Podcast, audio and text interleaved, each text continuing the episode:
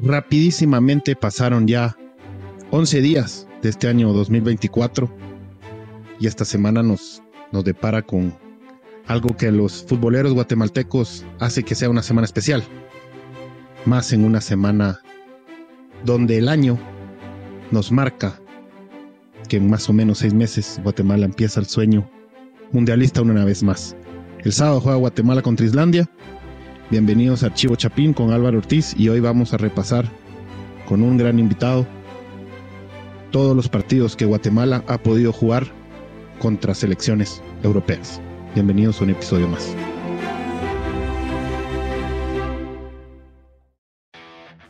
Bueno, bienvenidos a este segundo episodio ya de, del 2024. Todos los escuchas, gracias por seguir el podcast. Nuevamente, ya que les dijimos el año, el podcast pasado, feliz año, pero a los que no nos hayan escuchado, pues creo que hasta Esquipulas, hasta el 15 de enero, es válido decir todavía feliz año. Hoy me acompaña un historiador del fútbol nacional, conocido por la página en los distintos y en las distintas redes sociales como Duque Gol, pero su nombre de pila, Christopher Duque. Bienvenido, Christopher. Feliz año, no te lo había dicho en llamada o escuchándonos solo por texto. Bienvenido, Archivo Chapín. Gracias por, por estar con nosotros y aceptar el llamado a esta convocatoria. Eh, no, no, muchas gracias ahí por la invitación, Alvarito. ya teníamos pendiente eh, poder buscar un espacio para, bueno, para poder tener una plática, una charla, pero al fin se dio. Tuvimos que esperar hasta el 2024 para que se diera.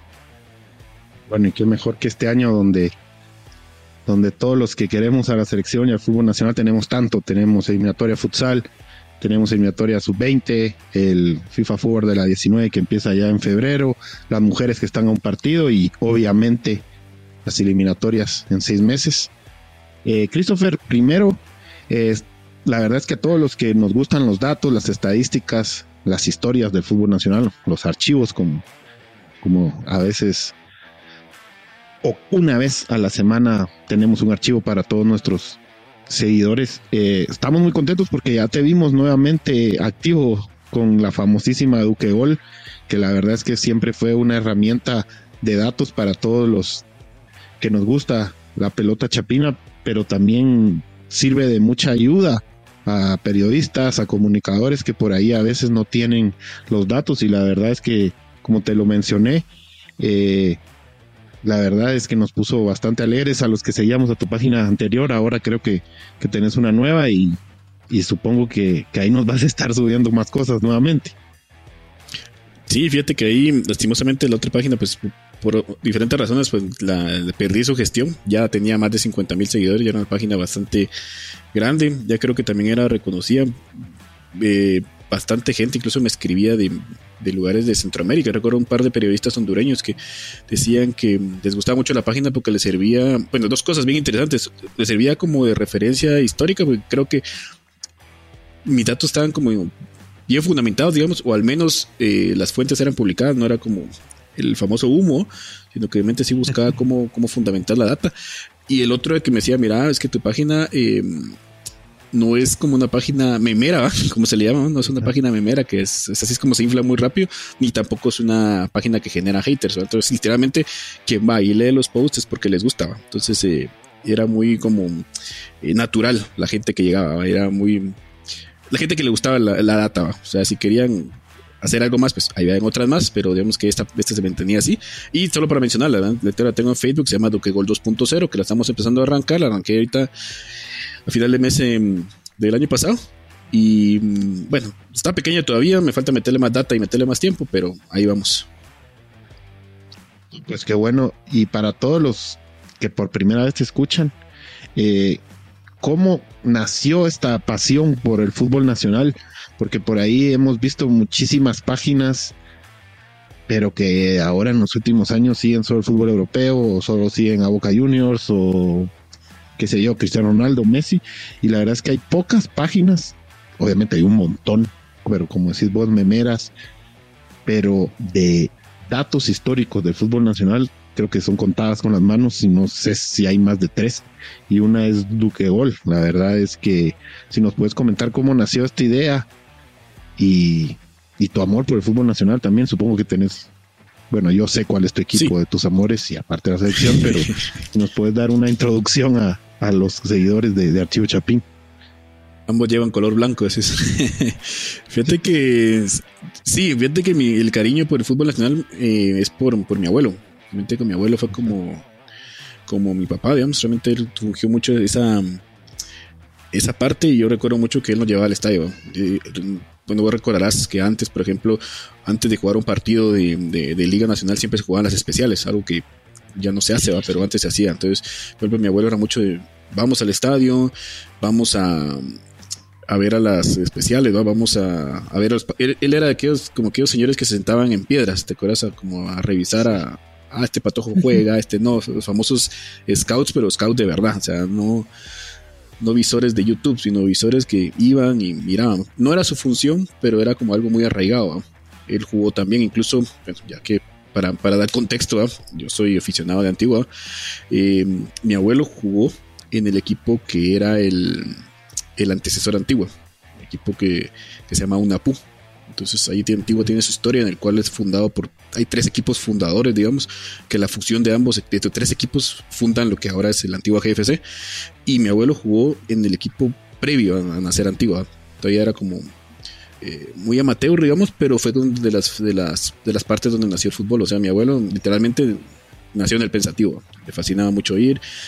Y, bueno, por él es que nace mi, amor por el fútbol nacional, que era no perder los partidos, escuchar los partidos en la radio, eh, ir a ver al estadio, eh, verlos por tele. Incluso él miraba repeticiones, mi abuelo era increíble. ¿Y cómo nació Duque Gol? Porque con mi hermano nos gustaba mucho, por ejemplo, archivar o ver, eh, por ejemplo, los, álbumes del Mundial. Archivar datos, nombres de los jugadores, posiciones, equipos, etcétera. Eh, lastimosamente siempre era la ilusión de ver a Guatemala un mundial para coleccionar las stickers, pero después es un tema pendiente todavía que yo sí considero que lo vamos a lograr. Eh, yo sé que vos también. y bueno, esa, parte empezó como para decir, bueno, generemos esa, eh, teníamos ese gusto. Entonces, aún siendo muy pequeños, teníamos como muy, muy metidos el tema de los datos. Creciendo nos dimos cuenta de que, por ejemplo, nos gustaba ver partidos de fin de semana, etcétera, pero sabías mucho de estadísticas y de todo lo que pasaba en, España, por ejemplo, que cualquiera te podía repetir los goles de, X persona, eh, cuando debutó Di Stefano, eh, la quinta del buitre, todas esas partes que es historia de los grandes de, España, pero si preguntabas de acá, no sabían, o sea, absolutamente nada, cosas que, que, realmente son como sencillas, digamos, pero no hay, no hay data, Entonces dije, pero ¿por qué no existe eso? Entonces empecé a conocer gente que muy poca, realmente muy poca gente que lo hace y yo me empecé a interesar por ello. Entonces básicamente yo empecé a archivar información como el 2000, ¿qué será? 7 a la fecha. Y nuevamente, mucha, mucha información sin orden no sirve. Entonces empecé a darle forma.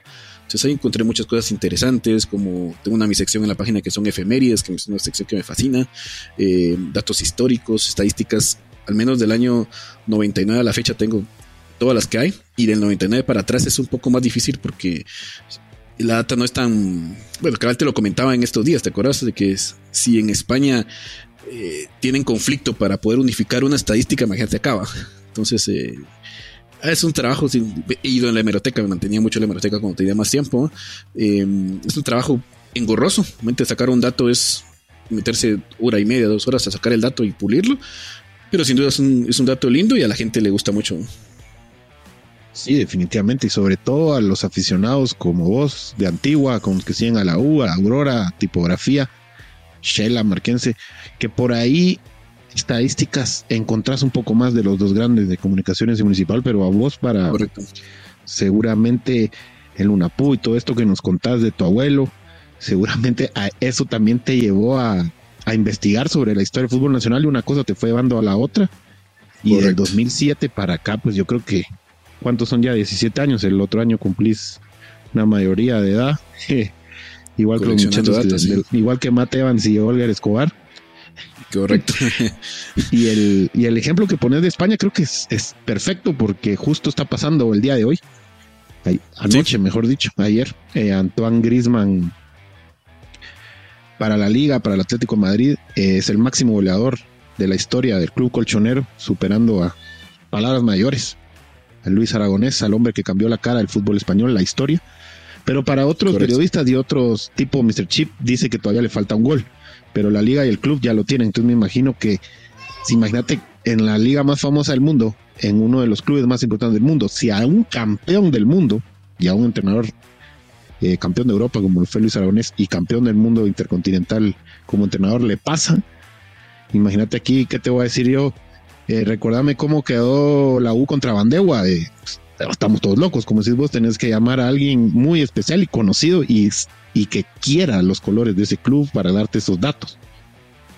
Y que lo conozca o que haya estado, o sea, es, bien, bien, bien, complicado, bien, muy complicado eso. Sí, definitivamente, porque pasan los años y jugadores cada vez hay menos. Eh, de los Norseca que ganaron, por ejemplo, en Guate el, el Norseca del 67, pues es normal. Cada año pues se va un par. Pero interesantísimo el trabajo que haces y bueno, qué bueno que, que no lo has dejado porque lo extrañamos bastante muchos de los, de los seguidores y de los que nos gusta el, fútbol nacional. Pero Christopher, vamos a, a, los bifes, como dicen los argentinos, vamos ya al asador, a la carne. Y bueno, eh, el sábado Guatemala vuelve a jugar contra un, contra un rival europeo. Creo que es, vos me sabrás decir, el primer rival de la Unión Europea en no sé cuántos años, porque nos había tocado jugar con Israel, que está, que sabemos que juega la UEFA, pero está en Asia, Armenia, que es muy parecido, eh, con Polonia, que según me recuerdo, Eslovaquia, que creo que todavía era en esa época, no sé si ya era Eslovaquia, pero... Sí, y, sí era Eslovaquia. Sí era Eslovaquia ya, se había, ya se había independizado. Ya. Eh, ya no era la famosa Checoslovaquia, que por cierto es, es algo que vamos a, ese nombre pues creo que va a marcar bastante en este podcast.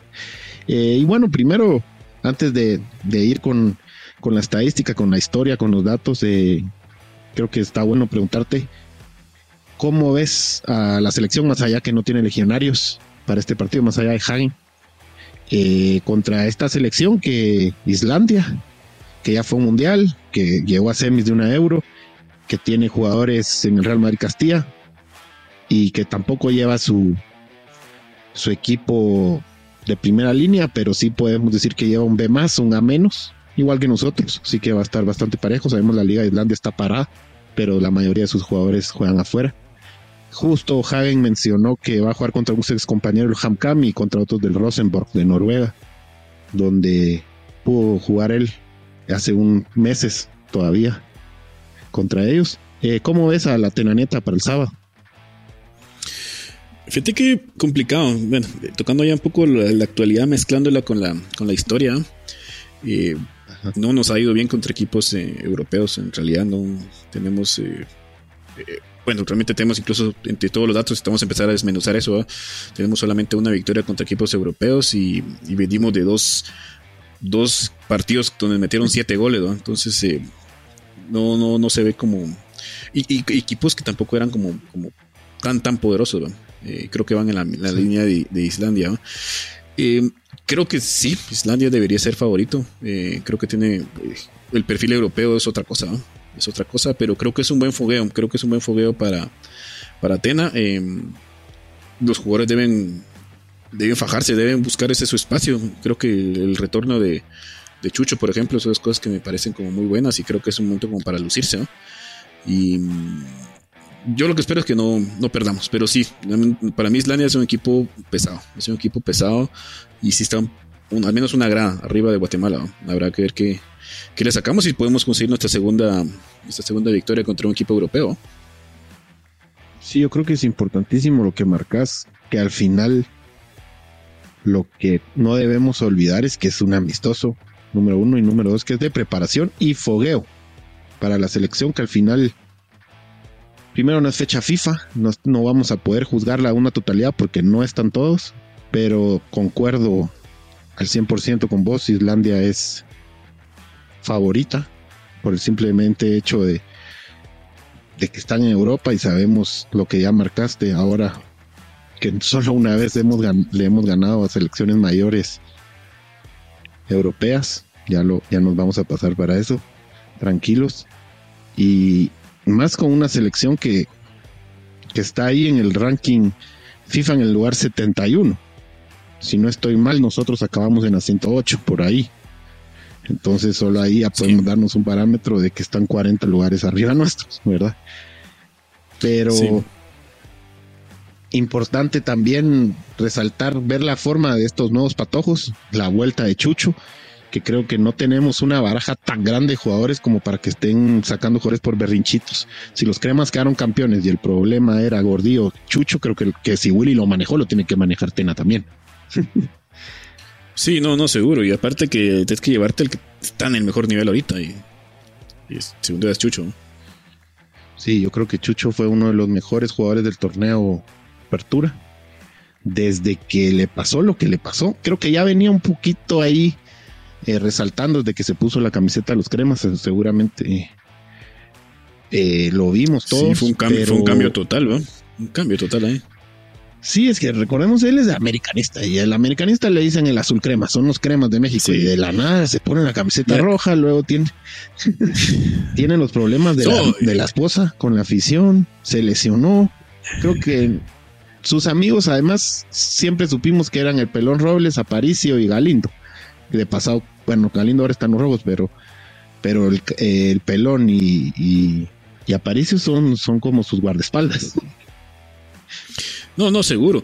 Y aparte que también algo que fue curioso en ese momento fue que, y lo, en un momento lo investigué también, de que fue un cambio de, rojo a cremas directo, Hace rato que no pasaba eso. Sí, yo creo que tendríamos que ver a Memín, a no sé si Valencia, algún eh, los Carlos Figueroa. ah, bueno, Carlos Figueroa no, porque él pasó primero por Paraguay. Fue Rojos Paraguay y después Comunicaciones. Eh, Se echó un puente. Loco. Los Morrison, no sé, Waldo. el Loco Rodríguez creo que también hizo el cambio directo. Ah, pero lo que voy es que no llevaban los ratos sin que pasara un, rojo. Claro, no sentía los rojos, pues, porque entonces tampoco es que les doliera mucho. Les dolió para dónde iban, no, no, no porque era él, pero sí hace rato que no pasaba un cambio directo de, rojo a crema, Sí, y creo que le, le, cayó bien a él, le cayó bien a Comunicaciones, obviamente, a Municipal seguramente no tanto, pero definitivamente al fútbol guatemalteco sí. Y qué mejor que tener a Chucho en el Prime nuevamente, que creo yo que desde aquella lesión del hondureño en el 2018, sí, cuando lo rompe en la CONCACAF, porque teníamos un jugador en América, solo el gringo Aguirre y él habían podido jugar ahí, más allá que el gringo sí ha nacido aquí, Chucho es nieto de guatemaltecos, el abuelo de Shela, pero creo que es uno, Twitty Rojas y él, River y América, los equipos más importantes, tal, vez por ahí metemos al, al Olimpia Paraguay con el Fish y Figueroa, pero jugadores en el mejor equipo o en el de más peso en el continente habían sido estos que mencioné. Sí, totalmente. Ahí casi que lo resumí. Estaba buscando ahorita pensando en Ricardo Clark o algo así, pero no. O sea, de top en su país. Ricardo Clark sí. metió un gol sí. a estudiantes, preciso, sí, precisamente. Pero bueno, eh, eh, en tus datos, en tus archivos, eh, oímos, gracias por pasármelo ante todo, eh, son 18 partidos los que tenemos contabilizados, tenés contabilizados, mejor dicho. Y el primero fue un 27 de diciembre del 67 en el Doroteo Guamuch contra Hungría, una Hungría que, que sabemos las cosas que hacía ahí con, con Puskas, etcétera. Y fue un empate 0 a 0. Ahí empezó nuestra historia contra los rivales europeos, ¿verdad, Christopher? Es correcto, ahí fue donde arrancó nuestra historia eh, cabe decir que tanto, bueno, contra Hungría jugamos dos veces, vayamos a ir avanzando con eso, pero en ninguna pudimos enfrentar de, bueno, ni a Puskas, ni a, bueno, ni a la generación dorada. Digamos que esa Hungría no es, no es como la Hungría de ahora. O sea, Hungría era un equipo realmente poderoso, realmente eh, imprimía miedo, tenía mucho talento. Pero igual, o sea, era su equipo porque realmente jugaban con, eso. En esa época Hungría era el, eh, incluso si no mal estoy, en el 68 ellos quedan campeones olímpicos, pero también ya lo habían sido antes, en el 64. Entonces eh, Hungría sin duda pesado y ese empate 0-0 acá, eh, muy bueno, muy muy bueno.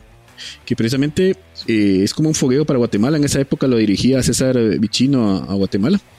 era fogueo para ambos en vías a lo que venía, fogueos internacionales y Juegos Olímpicos que eran el año siguiente a México 68. Eh, Marcas, que era la, Hungría top, y no sé si vas a coincidir conmigo, pero era la Guatemala top también, la que no fue las eliminatorias del 66 porque se nos peleamos con Belice políticamente y, luego dos años después ese mismo año Guate gana en Orseca el 67 y el próximo año eh, pues llega hasta los cuartos de final de los Juegos Olímpicos. Sí, eh, solo para dejártelo ahí porque me parece interesante ese fragmento de tiempo siempre me dicen, por ejemplo, ah, es que, por ejemplo, la selección era esto, lo otro, ¿cuál fue la mejor etapa? Yo te digo, sinceramente, lo que va del 63 como al 74, esos 10 años, fue en top. 65 subcampeones de CONCACAF, 67 campeones, 69 subcampeones otra vez. Eh, bueno, y a nivel de clubes, en el 62 comunicaciones, en el 62 comunicaciones subcampeón, en el 63 ya la tercer lugar, en el 68 Aurora, o sea, y nos vamos desglosando en esa época nos iba muy bien, el 74 municipal, eh, creo que también tuvo uno en los 70, no recuerdo qué año, comunicaciones contra el Cruz Azul, que fue su última final. Eh, o sea, nos iba bien tanto en, selección como en clubes, o sea, en general el fútbol guatemalteco estaba en, su prime en, esa época. Curiosamente, como decías, en el 66 tuvimos herido, no fuimos por temas apolíticos, bueno, externos al fútbol serían ahí, y en el 70, que para mí sería como la Dora, nos saca Haití, una cosa increíble. Sí, para México 70, que igual solo iba uno, si no estoy mal, México que era anfitrión y uno más, no sé si Estados, Unidos creo que no participó. No participó, fue El Salvador, que si mal no estoy, saca Haití. O sea, ese era nuestro lugar y Guatemala estuvo cerca y Salvador nos gana. Creo que una vez me lo comentaste cuando por fin los logramos derrotar. Porque en amistosos Guatemala les gana, pero a los cheros, pero en partido oficial nos cuesta y, creo que por fin, gracias, al gol del Cuilapa y, de Perito Altán, eh, hubieran sido 3-0, pero Rubio falló el penal que le cometen a Méndez Line. Eh, nos quitó una mochila de peso contra los guanacos. Sí, no, es duro. No creo que también en el 98 nos. No me acuerdo si fue en el 98 o 94 que hay un par de eliminatorias en las que nos. Creo que fue para el Mundial del 94 que, por ejemplo, no sé si te recordarás de que para el Mundial tocó también esas, decisiones como extrañas de la federación. Guatemala, no, Guatemala era un asiduo a Copa de Oro, siempre. Porque quedaba entre los primeros tres de Copa Centroamericana y iba a Copa de Oro. Pero para las que iba previa al 94, no recuerdo cuál era, Guatemala no participa y no participa por decisión eh, de federación. Y la decisión fue, no vamos a participar nos estamos preparando para el Mundial del 94. Y en el 94, en las primeras de cambio nos sacan, ¿va? O sea, sí, yo creo que... Increíble eso. Increíble las decisiones que se han tomado, la verdad, y, y nos siguen doliendo. Eh, 2001 nos gana El Salvador aquí con aquel gol de Díaz Arce, luego plata empate, nos mandan a un repechaje con Antigua y Barbuda y al final pues ya sabemos el doloroso partido en el Orange Bowl que perdimos 5-2 en un 6 de enero precisamente. Pero sí, sí.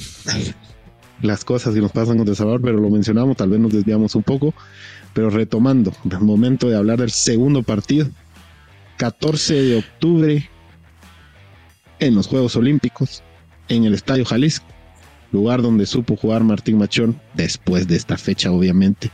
Eh, Byron Pérez y Marvin Ceballos. Eh, Guatemala derrota 1-0 a Checoslovaquia con gol de David Stokes al minuto 28. Segundo partido, segundo partido invicto y en partido oficial y nada más ni menos que en los Juegos Olímpicos. Recordemos que antes no eran sub-23 y no eran mayores, sino que era como otro mundial.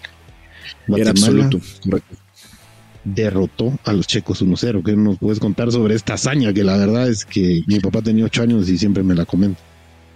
No, fíjate que es impresionante. Yo me, acuerdo que cuando empecé a investigar, eh, hay varias referencias por ahí interesantes. La encontré en Meroteca. Hay una referencia muy bonita en, en, cuatro, cuatro, décadas de fútbol de, Gustavo Velázquez, donde también hacen esa referencia. Y hay un recorte bien interesante. En es, hay manera de spoiler, ¿verdad? Guatemala termina entre los primeros ocho del mundo en, ese, esos Juegos Olímpicos, lo cual no se logró superar. O sea, no, había centroamericano que había hecho algo así hasta que Honduras en el 2012, si mal no estoy, no recuerdo, para los Juegos Olímpicos, que pasó a, cuartos, si mal no estoy. Eh, pero digamos que es, una, es una, es una marca, digamos, que tuvo Guatemala desde el 68 hasta la primera parte de los 2000. O sea, duró bastante. Eso, eso, ese dato siempre lo tengo como en mente porque mucha gente me dice es que siempre nos va mal en juegos de eh, juegos de equipo, en, Olimpiadas o en Mundiales, pero yo decía, pues realmente el primer, el primer, el primer rama que le fue bien en cuanto a deporte de grupal en, Juegos Olímpicos fue, fue, el fútbol precisamente y debutando en el 68. Para agregarte ahí un poco de esta Checoslovaquia, esta Checoslovaquia venía de ser la subcampeona olímpica del, del, de las Olimpiadas de 64. Entonces nos enfrentábamos a, un rival muy, muy poderoso. O sea, ganarle a Checoslovaquia que pues, ahí ya no existe ahora como tal, ya está Eslovaquia, que precisamente, curiosamente, lo enfrentamos después, eh, casi 30 años después ya como Eslovaquia, no como Checoslovaquia. Eh, no, es un resultadazo, es un resultadazo. Fue mm, la sorpresa, realmente fue una sorpresa mundial que Guatemala le ganara, un país que la gente no conocía. Eh, y eso marca nuestra primera victoria y lastimosamente la única que tenemos contra un equipo europeo en, competencia oficial y extraoficial. Sí, pasan los años y lamentablemente, más allá que no hemos jugado tantas veces, pues la historia empezó a cambiar desde estos años dorados que ya bautizamos por aquí nosotros. Pero antes de irnos ya a los demás juegos, eh, creo que es importante resaltar lo que decís, era contra la subcampeona olímpica en un marco gigante como es el Jalisco. Pero luego jugamos en esos mismos Juegos Olímpicos contra dos rivales europeos. Primero en fase de grupos en el Nou Camp de León, Guanajuato, contra Bulgaria, donde morimos de pie en ese partido. Obviamente no morimos porque todavía avanzamos de ronda. Eh, con un gol de Alberto López Oliva al 88. Eh, Guatemala descontó, y, pero caímos al final 2 a 1 contra los búlgaros, otro equipo que era pesado en esa época. Esto fue cuatro días después del de la victoria contra los checos, el 18 de octubre del 68 también en los Juegos Olímpicos, pero en León, Guanajuato. Eh, al fin, luego de dos partidos invictos y uno en partidos oficiales, pues Azul y Blanco cae contra los búlgaros de Christopher. Sí, no, seguro, estábamos con pesos pesados. Fíjate que es que lo curioso y tuvo que haber sido lindísimo para la gente que vivió en esa época, es de que el primer juego lo hicimos contra Checoslovaquia y ganamos. Eh, el segundo juego lo hacemos contra Tailandia. Me estoy saliendo ahí porque no es europeo, pero era un rival de grupo Tailandia y le ganamos 4-1. Y ya con eso éramos líderes de, grupo. Claro, eh, porque Bulgaria venía de empatar con, venía a ganarle a Tailandia 7-0 y, empató con Checoslovaquia. O sea, Bulgaria empató con Checoslovaquia. Entonces, eso nos ponía antes de la última jornada como líderes. Claro, en esa época se sumaba de a dos, no, no de a tres, entonces Guatemala tenía cuatro puntos y cerró el, grupo jugando contra Bulgaria, luchando por, por ser el, líder del grupo. O sea, imagínate eso, pues, estás buscando ser el líder del grupo debutando en tus Juegos Olímpicos, teniendo a la subcampeona olímpica en tu, en tu grupo y jugando contra Bulgaria, que sería finalista del, de los Juegos Olímpicos, que al final jugó la final contra Hungría. O sea, de, ese grupo salió el, el, subcampeón de, los Juegos Olímpicos. Estás hablando que se jugó contra pesos pesados, con resultados bien apretados, tanto de victoria como de derrota. Definitivamente. Eh, es, ha de haber sido hermoso estos dos triunfos. Cuatro puntos, que ahora serían seis, con una goleada incluida Tailandia y importante lo que resaltás, nos tocó pesadísimo. Bulgaria llegó a la final. Los checos eran subcampeones cuatro años antes, como ya mencionamos. Y luego nos toca el tercer partido. El cuarto partido, tercero contra un europeo, segundo en estos Juegos Olímpicos. Eh, el 20 de octubre, otra vez en el Jalisco, contra la Hungría, la imparable Hungría de aquella época, caemos en un partido bastante cerrado, 1-0 en cuartos de final de esta edición de los Juegos Olímpicos de México 68. Sí, fíjate, partido apretado, porque Hungría incluso en ese partido nos, nos anota hasta el minuto 69. Entonces, pues, fue, fue parejo durante gran parte, faltaba muy poco tiempo para que, para que acabara el partido. Esa Hungría, al final de cuentas, avanzaría. Después de Guatemala enfrentaría a Japón, le mete un 5 a 0 en semifinales a Japón. Y después va a la final contra nuestro compañero de grupo, que era Bulgaria, y le mete un 4 a 1. Eh, ¿Qué te quiero decir con eso? Hungría arrasó. O sea, Hungría realmente limpió y solamente no le pudo ganar a un equipo que fue a Ghana en, la fase de grupos, pero después le ganó a todos y después ya de, incluyendo que le ganó a El Salvador, que El Salvador también jugó ahí, le ganó 4-0 Hungría. Eh, pero goleó, o sea, realmente estuvo goleando, le ganó por goleada a Bulgaria, le ganó por goleada a El Salvador, le ganó por goleada a Japón. Una Hungría imparable donde Guatemala pues se planteó, se planteó bien. O sea, ahorita se ve como bien lejano eso, pero a mí, como digo yo, cada vez que recuerdo esto me, causa como mucho anhelo, que dije, bueno, mira, encantado, si, yo me emociono ver que ganamos un partido de la Nation League contra quien sea, eh, imagínate unos Juegos Olímpicos jugando contra el que en ese momento sería el, bicampeón olímpico. imagínate eso. Y haciéndole partido. Sí, eran otras. Sí, haciendo el partido 0-1. Yo creo que con la derrota en octavos de final contra Portugal de la sub-20 de en, Colombia, que perdimos también apretadísimo, creo que 0-1. Eh, o 2 a, o 2, 2 a 1, 0 1, no, 0 1. No, 0 1, cabrón. Por un penal, creo que son las dos actuaciones más memorables. Sí, 0 1, eh, eh, con un penal. Sí, Valenzuela todavía extrayó Juanito, este, un tiro en el paral que, que casi nos lleva a la larga. Pero creo que son las dos actuaciones, obviamente con el Norseca, que Guatemala más alto se ha puesto a en las vitrinas del fútbol mundial. Sí, fíjate que por ahí también coloco como nuestros logros. Sí, no, seguro. Yo que pongo por ahí como cerquita también es unos panamericanos del 83, eh, que Guatemala termina sacando bronce, pero compartiendo podio con Uruguay y con Brasil, ¿va? pesos pesados. Sí.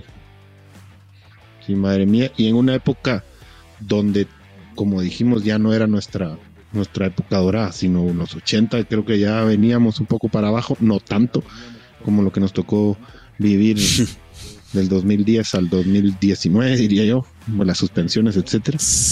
Eh, Coincido, esas tres competiciones han sido las mejores de nuestro fútbol. Y bueno, quedamos fuera de los Juegos Olímpicos dignamente, eh, en los mejores ocho del mundo y ya se viene un partido amistoso y nuevamente vamos a hablar de otros Juegos Olímpicos, pero en Canadá. Eh, jugamos un amistoso nada más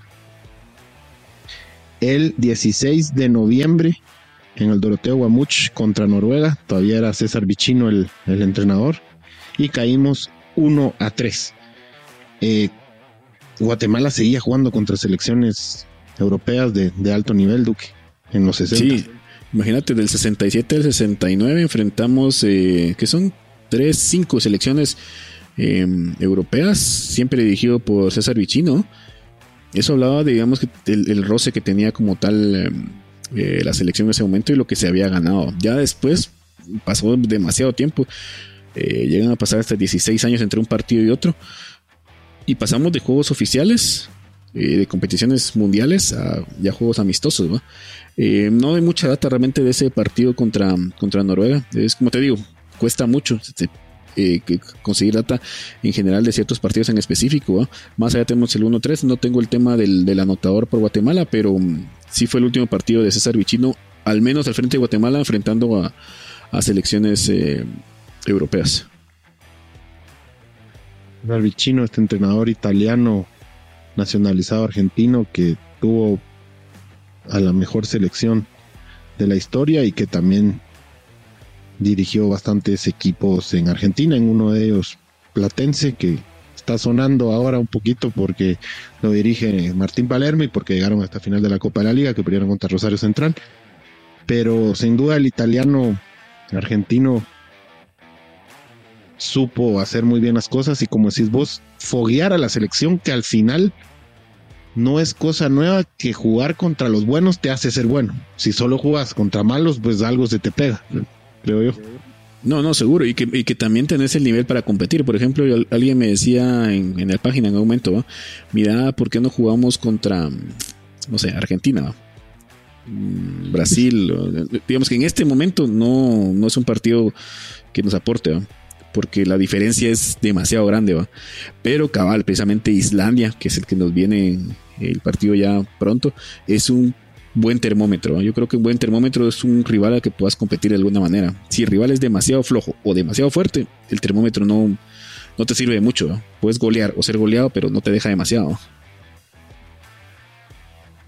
Sí, definitivamente creo que hay un tope. Eh, creo que Colombia, Islandia, esos niveles, tal vez no jugar contra una top 15, top 20, pero sí, Islandia una 70, Colombia, si no estoy mal, está en las mejores 50, nos ganó 4-1 en septiembre de hace año y medio. Y tranquilo, y jugó, Luis Díaz y, y creo que, que no se vio tanto, pero creo que ese sería el tope. Consigo con vos Islandia, Colombia, por ahí. Si jugamos con Perú y Ecuador. Correcto, por ahí. En fecha FIFA de marzo, creo que no deberíamos pasar más. Incluso una misma Venezuela y Bolivia, que precisamente son de las únicas selecciones sudamericanas a las cuales hemos derrotado. Eh, y ahí por ahí, por ahí estamos. Sudamérica sí, cualquiera. Eso sí, no hay problema. Eso es un muy buen nivel. ¿va? Solo Brasil, Argentina y Uruguay sí se salen del, del guacal, digamos, pero el resto están como para jugar y aprender algo. Sí, yo creo que Venezuela justo jugamos el año pasado un partido, tal vez sí fue un poco superior eh, la vino tinto, pero queda marcada por ese error de Rubio Rubín que no sabe despejarle a la cara en el córner, lo pone Jerez en el poste, pero era un 0-0 marcado. Y bueno, eh, nos toca ese amistoso y Guatemala, como dijiste, hasta el 74, pero el 76 todavía le alcanzaba esa generación, ese buen fútbol, eh, llegar a otros Juegos Olímpicos, a sus segundos Olímpicos de los tres que jugó Guatemala, que fueron los Juegos del 76 en, en Canadá. Sí, correcto, nuestros segundos Juegos Olímpicos. Nos toca enfrentar nuevamente a europeos. Ahora sí, Israel, que sabemos que juega la UEFA, porque no puede jugar contra Asia, contra Palestina. Obviamente, sabemos el por qué. Y nuevamente debutamos en unos Juegos Olímpicos, primer partido, y Guatemala logra sacar unos puntos empata 0 a 0 contra Israel. El entrenador ya era la leyenda Rubén Amorim. ¿Nos puedes comentar un poquito sobre esta ya nueva generación y estos juegos? Y, en un, y nuevamente en nuestra confederación de CONCACAF. Y dirigidos por a quien yo le llamo el, el rey Midas del fútbol guatemalteco. Eh, Rubén Amorim, campeón de CONCACAF. campeón de CONCACAF, entre em, otras cosas. Entre las cosas que tal vez no son como lo, que más se menciona, por ejemplo, que tiene títulos con... Si mal no estoy, él es el que le da el primer título a Aurora también en su historia. Em, él le da un subcampeonato a Cobán también, de Liga Nacional, en los ochentas. Eh, él le da el ascenso a Quiché también. Eh, o sea, es Rubén Amorín, por eso yo le llamo el Rey Mías, prácticamente a lo que fue. Eh, triunfó, la espinita la de todos, el mundial, pero muy bueno, yo tengo una profunda admiración por, por, Rubén Amorim. Y cabal, empezamos contra, contra Francia. Eh, empezamos contra las selecciones europeas. Realmente nuestro primer partido fue contra Israel, que va el empate. Después jugamos contra Francia. Sí, pues ya hubo diferencia. Y mm, bueno, no hay mucho que decir en ese de ese, de ese partido. Em, el gol lo metió Maco Fion, el único gol del, del de Guatemala y no hay mucho más que, mencionar. Simplemente ahí donde se ve también de que ya no teníamos ese punch que tuvimos en los 60, ¿va?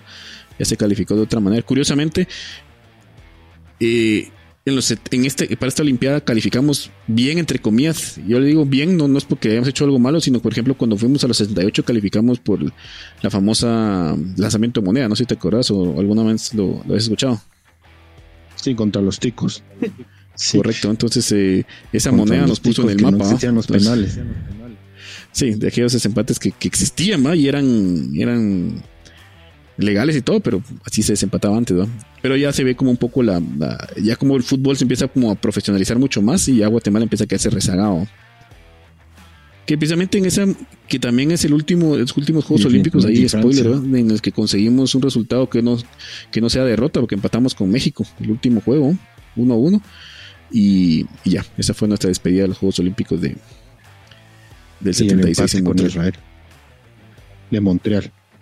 Y el empate con Israel. Sí, un Montreal que. Sí, dos derrotas, un empate. Montreal. Sí, bueno, al final. Yo creo que empatar con Israel y con México no era poca cosa y no sería poca cosa tampoco en estos años. Y una ciudad de Montreal que, que por ahí sonó un poco más este año en Guatemala porque ahí jugó Aaron Herrera, ya no va a jugar ahí, ahora va a jugar en el DC United. Pero terminan los juegos con esta buena estadística para mí rescatable y el fútbol se hacía más profesional. Francia crecía mucho más, no, tardía, no tardaría en salir en Platini, etcétera, en estos años. Y Guatemala vuelve a prepararse para unos Juegos Olímpicos que llegan 12 años después. Pero antes se juegan tres amistosos.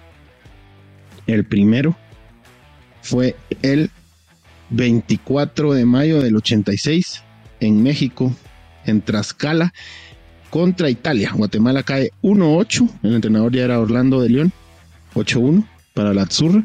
En un partido donde me contaste tras micrófonos que te costó conseguir la data porque hay mucha, hay muy poca información y casi que fue un partido así como los que interescuadras o algo así de entreno, ¿verdad? Pero al final, increíble que hayas conseguido los datos sobre este partido.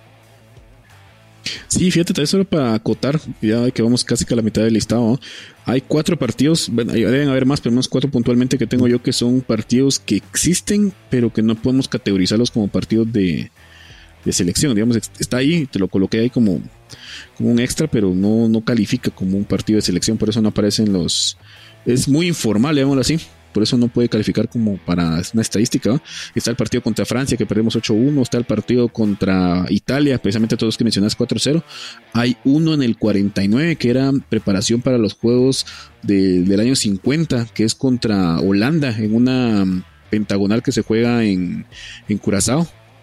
Eh, no tengo resultados, solo tengo recorte por ahí donde, donde se menciona la parte de, de, que se jugó, de que existió, pero nuevamente no, no podemos oficializarlo. Eso lo trabajamos cabal con, con, con ANED, ya te contaré un poco más de ellos, que precisamente ellos me proporcionaron esa parte de la información porque es un partido que existe, pero que no, no tenemos la data como para decir que es un partido oficial, porque no sabemos si era una Holanda como tal una selección en Países Bajos o simplemente eran jugadores de ahí que que armaron su selección. Como te recordarás, era muy como común en esa época que básicamente que juntabas un equipo y te representaba y si naciste ahí o tenías algún vínculo, pues te armabas como tu equipo.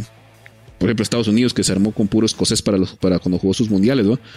Eh, por decirte algo. Pero esos tres, y agregaría uno más, que tenemos un partido contra Dinamarca, que es reciente, en el año 2005, no sé si lo recordarás, Guatemala le gana 3-2 a Dinamarca, pero no aparece en ningún listado de estadísticas porque era Dinamarca sub-23. Entonces, eh, vos sabrás, no, no cuentan partidos contra selecciones sub-23, por eso el partido contra Dinamarca que le ganamos 3-2 no cuenta, ni tampoco cuenta uno que goleamos a Camerún, aquí precisamente en el, en el, Doroteo Flores, porque también era una U-23. al final estos partidos de clase C que le suelen llamar, donde por eso se salvaron Herrera, porque el partido que jugó con Estados Unidos fue sub-23. Por eso pudo jugar con nosotros. Sí, correcto. Cositas así, ¿verdad? Correcto. Entonces, nos toca ese partido contra. Perdón, había dicho Italia, pero fue. Pero fue Francia en Tlaxcala 1-8. Pero seguíamos consiguiendo partidos top. A mí me decís mañana juega Guate contra Francia en la feria de Montpellier y no va a haber ni televisión, pero lo firmo, pues. Sí, sí, seguro. Alguien va a estar con su Facebook Live transmitiendo y vamos a estar, ¿va? seguro, fijo. Sí, increíble. Y bueno, ese mismo año, eh, dos días después, también en, México, en el Estadio Azul, ahora Azulgrana, porque volvió a ser de Atlante, como en su originalidad. Ahora Cruz Azul juega en el Estadio Azteca. Atlante juega en la expansión aquí en el Azul, en el sur del DF, de Ciudad de México ahora. Guatemala juega bajo bajo las tutelas de Orlando de León, también contra, ahora sí, contra Italia, contra la Azzurra y cae 0-4 en otro de estos partidos eh, informales. Sí, correcto. Como te digo, no hay mucha, mucha información, más que Orlando de León los, los dirigió. tampoco es como mucha, mucha, no hay mucha data, como te digo, es súper difícil, pero al menos queda como un vestigio, como partidos, eh, sí, clase C se pueden llamar, Ya después ya el resto ya vienen como partidos ya formales, ¿no? Sí, yo creo que clase C o clase D, pero no existe, ¿verdad? Entonces. Sí, no. Eh, ahora sí, continuamos con los amistosos. Este sí, ya más formal. que más allá que tampoco hay bastante data, jugamos en el 83 en el Doroteo Guamuch contra Polonia y desde ya varios partidos, desde aquel 0-0 en, en los Juegos Olímpicos de Montreal contra Israel, logramos nuevamente sacar un, resultado positivo y Guatemala empata 1 a 1 contra, contra Polonia en el 83 contra, contra Polonia aquí en el Doroteo Guamuch Flores. Sí, el primero de los dos juegos que tenemos contra la selección polaca. Y nuevamente es un partido que por ahí encontré una fotografía bonita de. No recuerdo, no recuerdo llaman los jugadores, pero cabal, ahí estaré compartiendo en las redes sociales de, un jugador de Polonia y de, y de Guatemala. ¿no? no recuerdo el nombre, quién era el. No sé si era McDonald de, de, comunicaciones, pero por ahí está la foto. Pero es, es, es muy poca la data que te, te tiene realmente, muy, muy poca. Y, raro, tú que no se, eh, no se sepa mucho, porque fue aquí en Guate, pero como, es, como mencionaste muy bien al principio, hasta aquí en nuestros partidos, en nuestro país, valga la redundancia, eh, nos cuesta conseguir información. Si no fuera por el trabajo de vos y bastantes historiadores, pues esto creo que ni, ni lo recordarían muchos. Por ejemplo, te pongo un temita así rapidito, solo me salgo ahí para que veas el dato. Vos ¿Te recordás que cuando vino Bocayón la última vez a jugar aquí a Guatemala en el año 98, 90 y pico, no recuerdo? El partido se trasladó por tema de ceniza, creo que fue, volcánica. ¿Lo recordás? Sí, fue, en el 98 ese mismo día. El, la Juventus pierde contra Real Madrid una final en París, si no estoy mal, aquel gol de Mijatovic. Fue el mismo día, me recuerdo. Pero si, si mal no estoy, el partido lo, lo, atrasaron o lo cambiaron, no recuerdo, por, por tema de, de, ceniza volcánica. De la ceniza.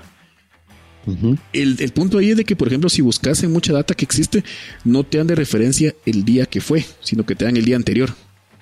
Entonces, es un dato muy, muy pequeño, pero así es como está la data. O sea, te dicen el partido se jugó hoy, pero realmente no fue ese día. Fue fue el día siguiente por, por las razones que, pero nunca eh, o muy pocas personas se dedicaron a decir, bueno, la razón de esto fue esto, esto, esto.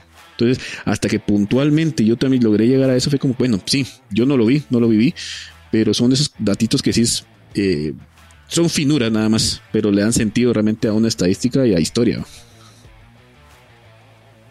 Y nos ponen en contexto sobre las cosas que pasaron y las cosas que pueden llegar a suceder que ahora te sacan una nota explicándote el por qué ni siquiera hay vuelos, que por ejemplo yo me recuerdo la final de la Europa League del Atleti y el Fulham, los aficionados del Atleti tuvieron que llegar a Hamburgo en carro por el, aquel volcán famoso de Islandia, precisamente, que no dejaba que, volaran los aviones. Imagínate toda esa información que tenemos desde el 2010, pero que en, Guatemala en el 98 contra Bocas, si no me lo contás vos, yo no me recuerdo de que era un niño, pero sí, son, son anteriores Claro. Pero bueno, llega este amistoso contra Polonia, empate aquí en Guate. Y cinco años después, nuestros terceros Juegos Olímpicos. En los Juegos Olímpicos de Seúl 88, Guatemala se enfrenta bajo los mandatos de Jorge, el grillo Roldán, en paz descanse, para mí el mejor entrenador de la historia de Guatemala, guatemalteco, precisamente después ha venido otro cero Brindisi, ya me lo podrán cuestionar, etcétera. Willy, pero guatemalteco para mí es el grillo. Eh, Guatemala pierde 5 a 2 contra Italia, se le anota dos goles a la Zurra, al Catenacho, que en esa época era más Catenacho que nunca todavía, sabemos, los finales de los 80 y principios de los 90, con goles de Carlos Castañeda y Adán Onerio Paniagua. Si no estoy mal, Duque, me sabrás corregir esto, todavía medio lo podemos ver en YouTube, creo yo que algo hay. E incluso en YouTube, para los que sean así como fanáticos del fútbol, está el partido completo de Guatemala contra Italia, el 5-2. Te lo cuento porque me lo vi, pero sí, Increíble. si no lo han quitado, está el partido completo. Increíble cómo Guatemala embarcó dos goles a una selección que dos años después albergó un mundial. En el 94 de una final. Y era una potencia Italia en los 80 y en los 90. Por ahí estos últimos ocho años la Azzurra ha caído y está en época de vacas flacas. Más allá que ganó una euro hace menos de tres años pero hablando en mundial, y es el campeón sub-20 mundial Italia, ¿verdad? Y Guatemala le, logró marcar dos goles. Ese fue nuestro último partido oficial, ¿verdad, Duque? Y si contra... No, no, sin problema. Te digo así, hay un dato que siempre lo, coloco para, para mí. Esos son los últimos dos goles que se metieron. Eh, bueno, Guatemala metió en Juegos Olímpicos. y peleamos con los últimos dos dardos olímpicos que tenemos. Y precisamente para mí, como una anécdota propia, ese es el día en que yo nací. El 17 de septiembre del 88, el día que yo nací. Son los últimos dos goles, Castañeda y de Panagua. No hemos vuelto a ir. Y te digo los últimos dos goles porque tuvimos dos partidos más contra Irak y contra contra Zambia y nos fue pues eh, bastante mal. Perdimos 3-0 con Irak y perdimos 4-0 con Zambia. Que ojo, esa Zambia es la Zambia que fue la lo que se dice que era la generación dorada de Zambia. Porque incluso Zambia viene y le mete un un 4-0 Italia. O sea, ese, equipo era, era muy, muy, muy fuerte. Y mm, estaba como para. E, ese equipo se perfilaba el que podía llevar a Zambia al, Mundial del 94. Tuvieron un tema trágico ahí. No recuerdo exactamente, pero fue un accidente donde perdieron varios de sus jugadores y de ahí para acá no se han podido recuperar. Hay un, paralelismo con, con, el Torino, digamos. Sí, con ese Torino tetracampeón de Italia pentacampeón de Italia que, que se les cayó el avión. Y bueno, era un. Creo que desde esa época el toro no, no es campeón de la Serie A del calcio. Pero la afición nos recuerda mucho. De hecho, en Turín, la mayoría del pueblo, como se dice, es hincha del toro. Donde todo el mundo pensaría que son hinchas de la Juventus. Pero la verdad es que muy buena anécdota que nos comentaste, el paralelismo. Y esa Zambia que, que uno dirá, puchicas, es increíble eh, escuchar de países así que hoy, a 2024, 11 de enero, eh, ni, ni rastro de ella, ¿verdad? Algo así también como la, la Liberia de George Weah, etcétera. Sí. Pero bueno, qué, fecha importante tu abuelo haber celebrado doble. seguro, seguro jugó bastante temprano Guate y no sé a qué hora naciste, pero tu abuelo, tu padre, tu hermano seguro estuvieron bastante contentos ese día con, con los dos goles, más allá de la derrota de la selección nacional contra, contra la Sur, de Italia. Sí, y jugar contra Italia, en, un partido oficial eh, es soñado. Y bueno, termina esto, como decís vos, nuestros últimos dos goles en los Juegos Olímpicos de Seúl y de daremos de contar, tres Juegos Olímpicos tenemos desde el 88 que no acudimos. Guatemala estuvo muy cerca en julio del año pasado, cuando pierde por penales contra Dominicana, eh, luego de haber conseguido la clasificación al mundial, eh, la selección de Loredo. Yo siempre he dicho, en estos dos años y medio desde que clasificamos al mundial y nos quedamos un pasito de París, eh, si Guatemala clasificaba esos Juegos Olímpicos, no estaríamos suspendidos ahorita el país se hubiera movido, eh, Gerardo País y la federación no hubieran permitido que nos suspendieran. Y bueno, ya estamos a, meses y no sabemos si Grijalva va a poder pelear metales. Pero yo creo que si Guatemala en el fútbol clasificaba, todo esto no estuviera pasando. Más allá de sí, otro, otro gallo las cosas políticas en Guate, pues no se sabe. Sí, no, yo también opino lo mismo. Y también tuvimos cerca, tal vez solo para recordar ahí, la que fue la mm, cuando perdemos en penales con Honduras, que también estuvimos bien cerca. Sí. Que precisamente, 2008, creo, la generación del Moyo, Jerez, Papa, Ciani. Eh, Morales, eh, el Rambo. Sí, de hecho, Morales creo que falla el penal, ¿verdad? Es correcto, él es el que falla, falla el penal. Que. Mm, Ese día que Jerez no adivinó uno de once, porque creo que fue en muerte súbita. Sí, no, dolorosísimo, se hizo todo bien y estábamos para Juegos Olímpicos, pero ese fue, y precisamente fue el último partido que, eh, bueno, no es mayor, pero cuenta oficial que le ganamos a México. Que precisamente los partidos que le hemos ganado a México son esos dos, uno que le ganamos en esa época también que fue un amistoso, que fue un 3-2, si mal no estoy, y el que le ganamos en eh, uno con gol de, del pescado, no, no, gol de... Ay, no recuerdo que hay otro partido con un amistoso que le ganamos también. Que, que sacamos a Hugo Sánchez, y recuerdo bien bien que Hugo Sánchez se va de, la selección después que pierde con nosotros, aparte de los Juegos Olímpicos. Pero esos dos partidos y los de los, y los 60 que precisamente en el 67 en el Oseca le ganamos a México también, son las únicas victorias que tenemos contra México en la historia. A nivel mayor, sí. Claro. Bueno, y sí, las, y la sub-23 que mencionas que despidieron a Hugo Sánchez. En ese partido, eh, Guatemala gana con goles de Cali Vía y de Minor Ignacio López Campoy. 2 a 1 y luego pues no se elimina Honduras como mencionamos. Entonces, el otro que en estos años ya con Almeida. Ajá. entonces en el otro, porque creo que le ganamos otro por esa época que fue un 3-2. Un 3-2 creo que sí. Dos de Titimán y uno de La Chula. Y precisamente ese es el único gol que metió La Chula en su historia en selección, curiosamente.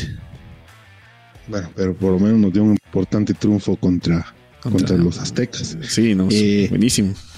La preolímpica, esta recordemos antes todavía se hacían estos preolímpicos en CONCACAF, que ahora no entiendo por qué se, se inventaron esto que el, que el premundial sub-20 te lleva a los Juegos Olímpicos cuando los jugadores son cuatro o cinco años menores de 23 años. Es de locos, la verdad, pero las cosas que pasa la CONCACAF. Y bueno, y el y extrañar lo que pasó todavía lo añoramos, esa selección de Rodrigo Kenton, que para mí jugaba muy bonito al fútbol. Jugaba muy bonito, tenía muy buenos jugadores, esa media, Contreras, Papa, Márquez y Ciani. Buenísimo. Sí. Que la verdad esa, esa generación, creo que si no estoy mal me sabrás corregir, también tuvo una suspensión y, y todos estos jugadores merecían un poco más en selección mayor porque las, la tenemos olvidada porque por ahí no, no consiguieron nada en las eliminatorias. Ahí tal vez, tal vez nos, nos, variamos de temas, pero porque todo tiene que ver, ahí donde tiene que ver que, por ejemplo, que, que te vaya bien en una sub-23 no te garantiza que el proceso a la mayor sea como tan, eh, tan fácil, digamos, o que solo agarro la 23 y la pongo. ¿Por qué? Porque precisamente con esta 23 de base es cuando Nicaragua nos gana en un CAF. Entonces, eh, te doy la razón. Esa transición no se hizo de la mejor manera. Este equipo, para mí, esa es la última generación dorada, no la que fue el mundial del, del 2011, sino que esta realmente fue nuestra generación dorada. ¿Por qué? Porque todos, casi la mayoría de jugadores jugaron en el extranjero, eh, estuvieron mucho tiempo fuera, después fueron líderes en sus propios equipos. O sea, para mí esa fue la última generación dorada. Eh, no hicieron bien la transición hacia, hacia la selección nacional mayor y ahí perdimos algunos jugadores que a la larga sí estuvieron mucho tiempo, pero la idea era que fuera prácticamente la, base, pero no se logró. Sí, definitivamente de acuerdo con, vos. Eh, cosas que están pasando ahora con, la sub-20, que ya vemos que a todos los jugadores están cediendo equipos de primera. Y más allá de los legionarios, Jonathan Franco, Urizar y Chepito Espinosa, que ahorita lo llamó Tena, igual que a Franco, dejemos de contar a los jugadores que están teniendo minutos en, su, en la mayor de estos mundialistas que fueron con Loredo. Sí, no, y a la 2011 también le pasó lo mismo, ¿no? Muy poco, incluso mucho retirado, ¿no? Sí, Ceballos, Ceballos, Enoch, del Águila y disculpen si se me olvidó alguno, pero muy pocos trascendieron. Eh, sí, tal vez estos chavos que estuvieron jugando en el ascenso de Uruguay, no recuerdo el nombre, pero no. Había un Betancourt que jugó en el Plaza Colonia. Sixto. Sixto Betancourt, correcto, Sixto Betancourt. Y el otro sí era más de la edad, pero haremos de contar. Es, es, lo que recuerdo igual que vos. El resto ya retirados o juegan eh, en, primera o incluso algunos en segunda. Sí, pero bueno, que el tiempo ojalá nos dé, sí, nos dé unas alegrías y que varios de estos jugadores, Arquímedes, que es el, nuestro mayor, mayor bandera de esos jugadores, vemos que este año va a ser muy importante para él, para ver cómo le va con el Cincinnati FC porque ya no puede jugar en el Cincinnati 2, así que o triunfa o triunfa, o luego se puede a Europa porque tiene pasaporte o a la USL, o como vos varias veces me has dicho, de repente lo vemos aquí en comunicaciones o municipal. Que no es lo que quisiera, pero no, yo te lo digo porque es lo que hacen, pero no me gustaría, o sea, así la idea era repatriar y mandar, pero han venido y no salen otra vez, o sea, Galindo, eh, en el mismo Twitty Rojas, que ya venía como ya ya en, pacas flacas, pero igual no pudo regresar. Eh, el Chucho, por ejemplo, por ahorita algo.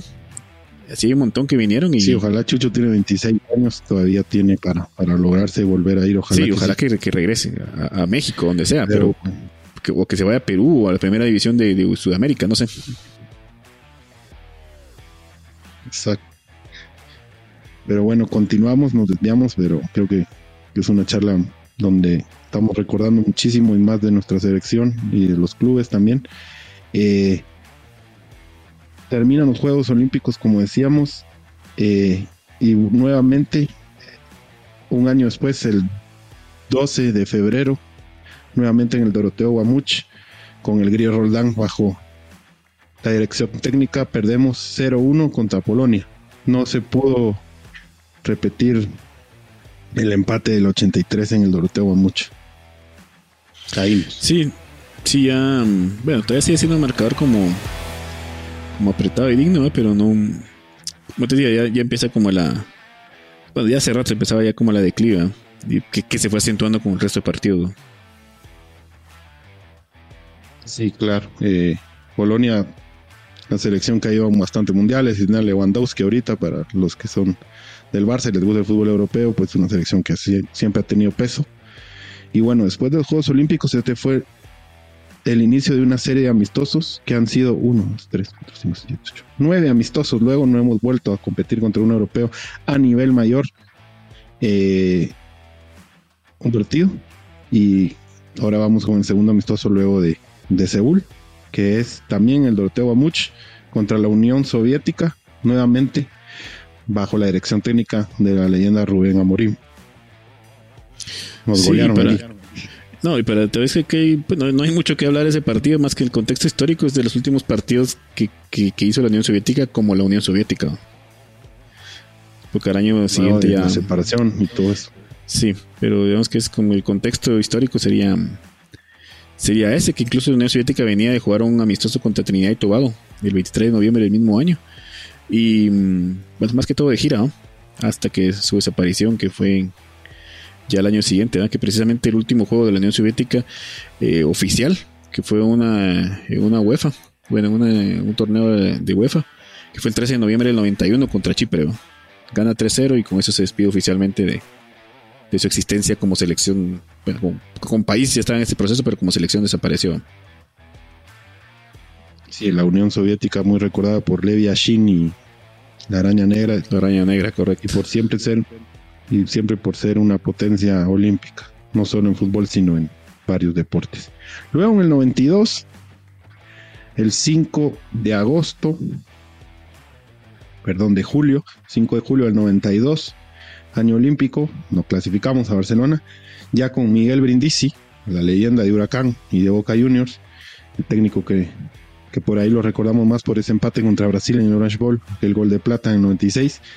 Nuevamente contra Polonia, un empate como que Polonia tenía buena relación con nosotros para venir al Doroteo mucho algo que de repente si Tena pega una llamada pueden venir de nuevo, tal vez no con Lucas Tixek y Lewandowski, etcétera, pero con una selección B más o en Estados Unidos nos podría, nos podría ayudar. Empatamos 2 a 2, goles de Juan Manuel, de Juan Manuel Memín Funes y de Lico Méndez al 90. Eh, Guatemala empató sobre la hora, sí, partido bastante peleado donde al final la selección tuvo un premio. El partido más repetido que tenemos contra selecciones europeas es el, tercero, lo enfrentamos en, en, en este que los dos tenemos un 1-1 también el del 83. Y que tenemos también uno, el del 89, que es un 0-1. O sea, tres veces hemos enfrentado a Polonia. Entonces es una selección de las que más hemos enfrentado junto con, con Armenia. Importantísimo, creo que este ya con Brindisi en el, en el 92, que si no estoy mal, es su primera etapa, luego vuelve. Pero Guatemala daba esperanzas. Como dijiste, no quisieron ir a Copa Oro para enfocarse en el 94 y, y pum, lo que pasa, pero ya había, ya era el nuevo fútbol, el moderno, eh, algo que por ahí tenemos todos más en la memoria porque no pasó hace mucho tiempo como lo anterior, ¿verdad? Luego nos toca otro amistoso, nuevamente en el Doroteo Amucha, algo que ya habíamos mencionado, bajo la dirección técnica de Benjamín Mincho Monterroso, campeón del Norseca en el 67 y de la CONCACAF municipal. Caemos 0-1 contra una nueva selección para el mundo que era Eslovaquia, que se había separado. Ya Checoslovaquia se separa en República Checa y Eslovaquia. Ya habíamos enfrentado a la mitad del país, por decirlo de una forma, contra cuando estaban unidos, pero caímos 0-1 aquí en el Doroteo contra Eslovaquia Duque. Sí, estos últimos partidos, como te digo, ya cada vez tenemos menos que hablar de lo futbolístico y más de otros temas, eh, incluso históricos, porque no hay mucho que, que validar más que se jugó y que bueno, siempre contra selecciones europeas, pero no hay, no hay mucho que destacar. Y de ahí creo que ya vienen como nuestro, como ya descenso, digamos. Sí, definitivamente tenemos que contar historia porque ya, ya venían la sombra de lo que se nos aproximaba.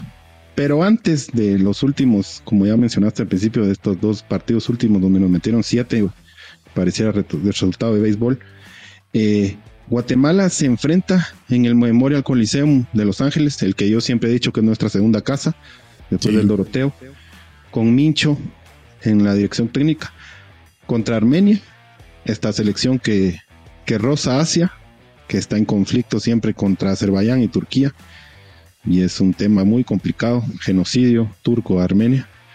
Eh, empatamos 1-1 con gol de Freddy el Super Ratón García. Sí, y es nuestro último partido contra una selección europea que no, que no perdemos.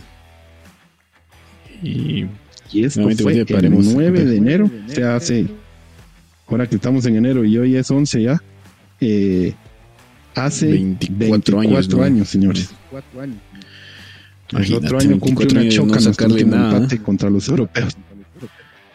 el otro año cumplió 25 años sin sacar nada. Y la gente que vio a Freddy al pescado y a pesar de eso ya se pone a pensar, wow, yo sí estoy, ya estoy viejo también. sí, sí, totalmente. Y bueno, eh, pasan 16 años, dulces 16 años. Y en Carson, ahí muy cerca del Memorial Coliseum, en el Star Hub Center, que ahora hace pocos años se llamaba, es donde está el Home Depot Center, también la Casa del Pescado, como le suelen llamar, donde el Pando también salió campeón, nos mete 7-1 Armenia. El gol de Guatemala lo hizo Carlos Humberto Ruiz. Nos pegaron un baile. Yo me acuerdo que este partido yo lo apagué muy temprano, pero ya veíamos esos, malditos años que, que yo siempre digo, del 2011 como para el 2017 por ahí, 18 y 19.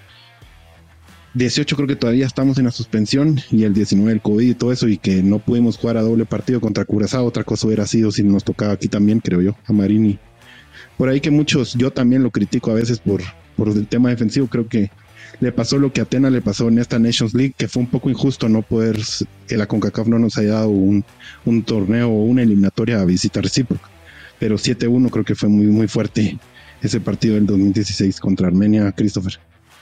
No, durísimo. Fíjate que yo tengo como, como tradición mía el partido. Eh, está jugando Guatemala, nos esté metiendo, nos están masacrando, igual no lo quito. O sea, siempre me quedo viéndolo. Y me pasa en el estadio. Si voy al estadio están masacrando a la antigua, igual no, no me voy. Yo recuerdo mucho unas semifinales, creo que fueron semifinales o cuartos, no recuerdo. En creo que 2014, 2015, en que los cremas nos meten 1 a 5 en el pensativo. Durísimo, pero ahí me quedé. O sea, tengo esa tradición como masoquista, si quieres verlo así, pero fue duro. Ver ese partido y el que viene fueron, fueron duros, la verdad. Y definitivamente buena, buena costumbre que tenés yo en este 2016. No lo pude ver todo porque más allá yo no vivía en Guatemala, tenía una diferencia horaria y la verdad dije, ah, madre mía, mejor lo quito. Pero regularmente suelo ser de los tuyos que a pesar del resultado hay que aguantar los 90 y si no aguantar la tele, por lo menos oírlo en el radio. Pero dos, años después, en el 2018, el último partido contra un rival europeo, Israel, que sabemos es asiático, pero lo que hemos mencionado, juega en la web por temas políticos, etc. Eh, el 15 de noviembre del 2018, Guatemala en Israel, cae 7 a 0. Estas últimas dos derrotas bajo la dirección técnica de Walter Claverí, tanto la de Armenia contra Israel, 7-0 y que queda marcada porque Claverí dijo que Guatemala le afectó el jet lag. ¿Te recordás? Sí, creo que siempre he dicho que para mí Claverí es un buen entrenador. Yo lo considero un buen entrenador.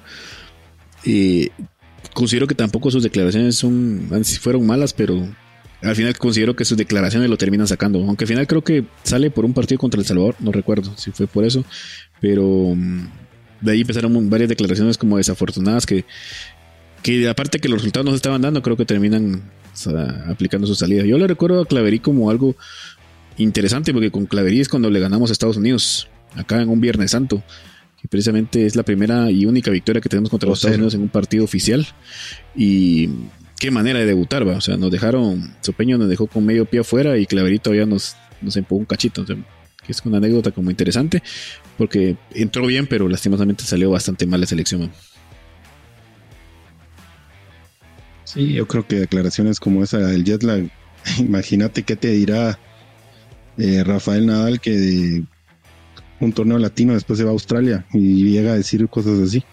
Pero bueno, eh, esta fue la serie de 18 partidos que Guatemala ha jugado contra rivales europeos, eh, con bastantes empates, por llamarlo de alguna forma, un triunfo oficial contra los checos y luego todo derrotas. Pero el sábado tenemos una oportunidad más, es amistoso, no es fecha FIFA, pero recordar que es de preparación para lo que se viene en junio y para las fechas FIFA de marzo que sí van a tener un poco más de puntaje en el ranking. Eh, solo antes de preguntarte sobre de tu presente, Duque, y qué, qué objetivos y qué metas tenés para este año, tanto en lo afectivo con nuestra selección, sino en lo que estás trabajando. Eh, Guatemala o clubes guatemaltecos han jugado clubes, no como selección, contra el Real Madrid, contra el Atlético, contra el Rapid de Viena, contra el Dinamo de Zagreb. Y lo quería mencionar, en 1981 vino el Hamburgo, que un año después ganó la Champions, se enfrentó a Aurora y vino el Kaiser Franz Beckenbauer, que en paz descanse, acaba de fallecer esta semana. Para mí, uno de los top 5 mejores jugadores del mundo. Estoy en Guatemala, metí dos goles en esa victoria 5 a 0 contra Aurora.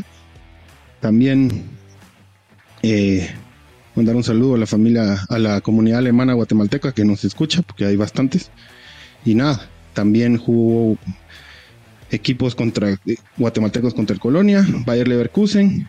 Eh, mencionamos ya rápido porque ya nos pasamos un poco de tiempo de lo que regularmente dura el podcast, pero hay que mencionarlos. Eh, también el Rapid de Viena, como lo mencionamos, jugó contra la U y contra los Cremas. Y seguramente haremos otro episodio sobre estos partidos de clubes contra europeos. Por ahí te invitamos en unos meses para recordar esta que también creo que es importante, donde teníamos buenos amistosos para los clubes.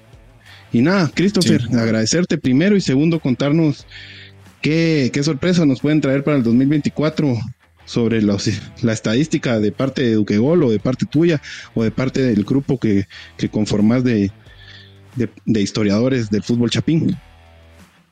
Pues ahí, muchas gracias por el espacio. Ahí rapidito para despedirnos. Eh, no, solo comentar que estamos trabajando con un, grupo interesante que se está consolidando, que es la ANED, la Asociación Nacional de Estadísticas Deportivas, aquí en Guatemala, que, termina siendo como, o intenta ser como un, ente que nos apoye como en el, el tema de registro de estadísticas y estandarizar.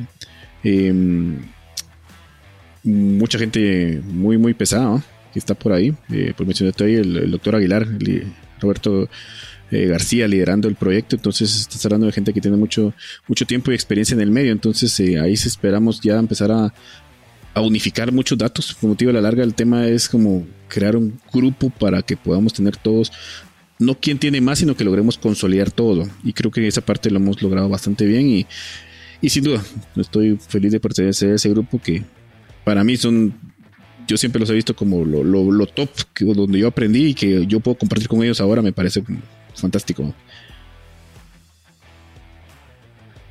Buenísimo, te deseo lo mejor en, en esta nueva idea que se cumpla, en este nuevo trabajo, vamos a estar pendientes.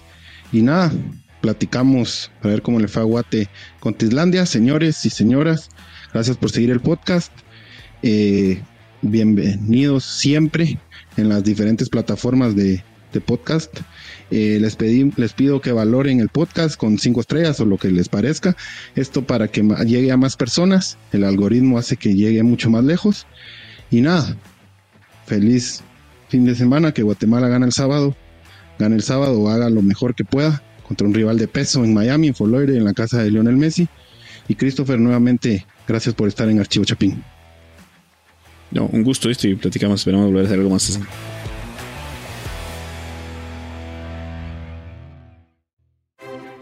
Esto fue Archivo Chapín con Álvaro Ortiz.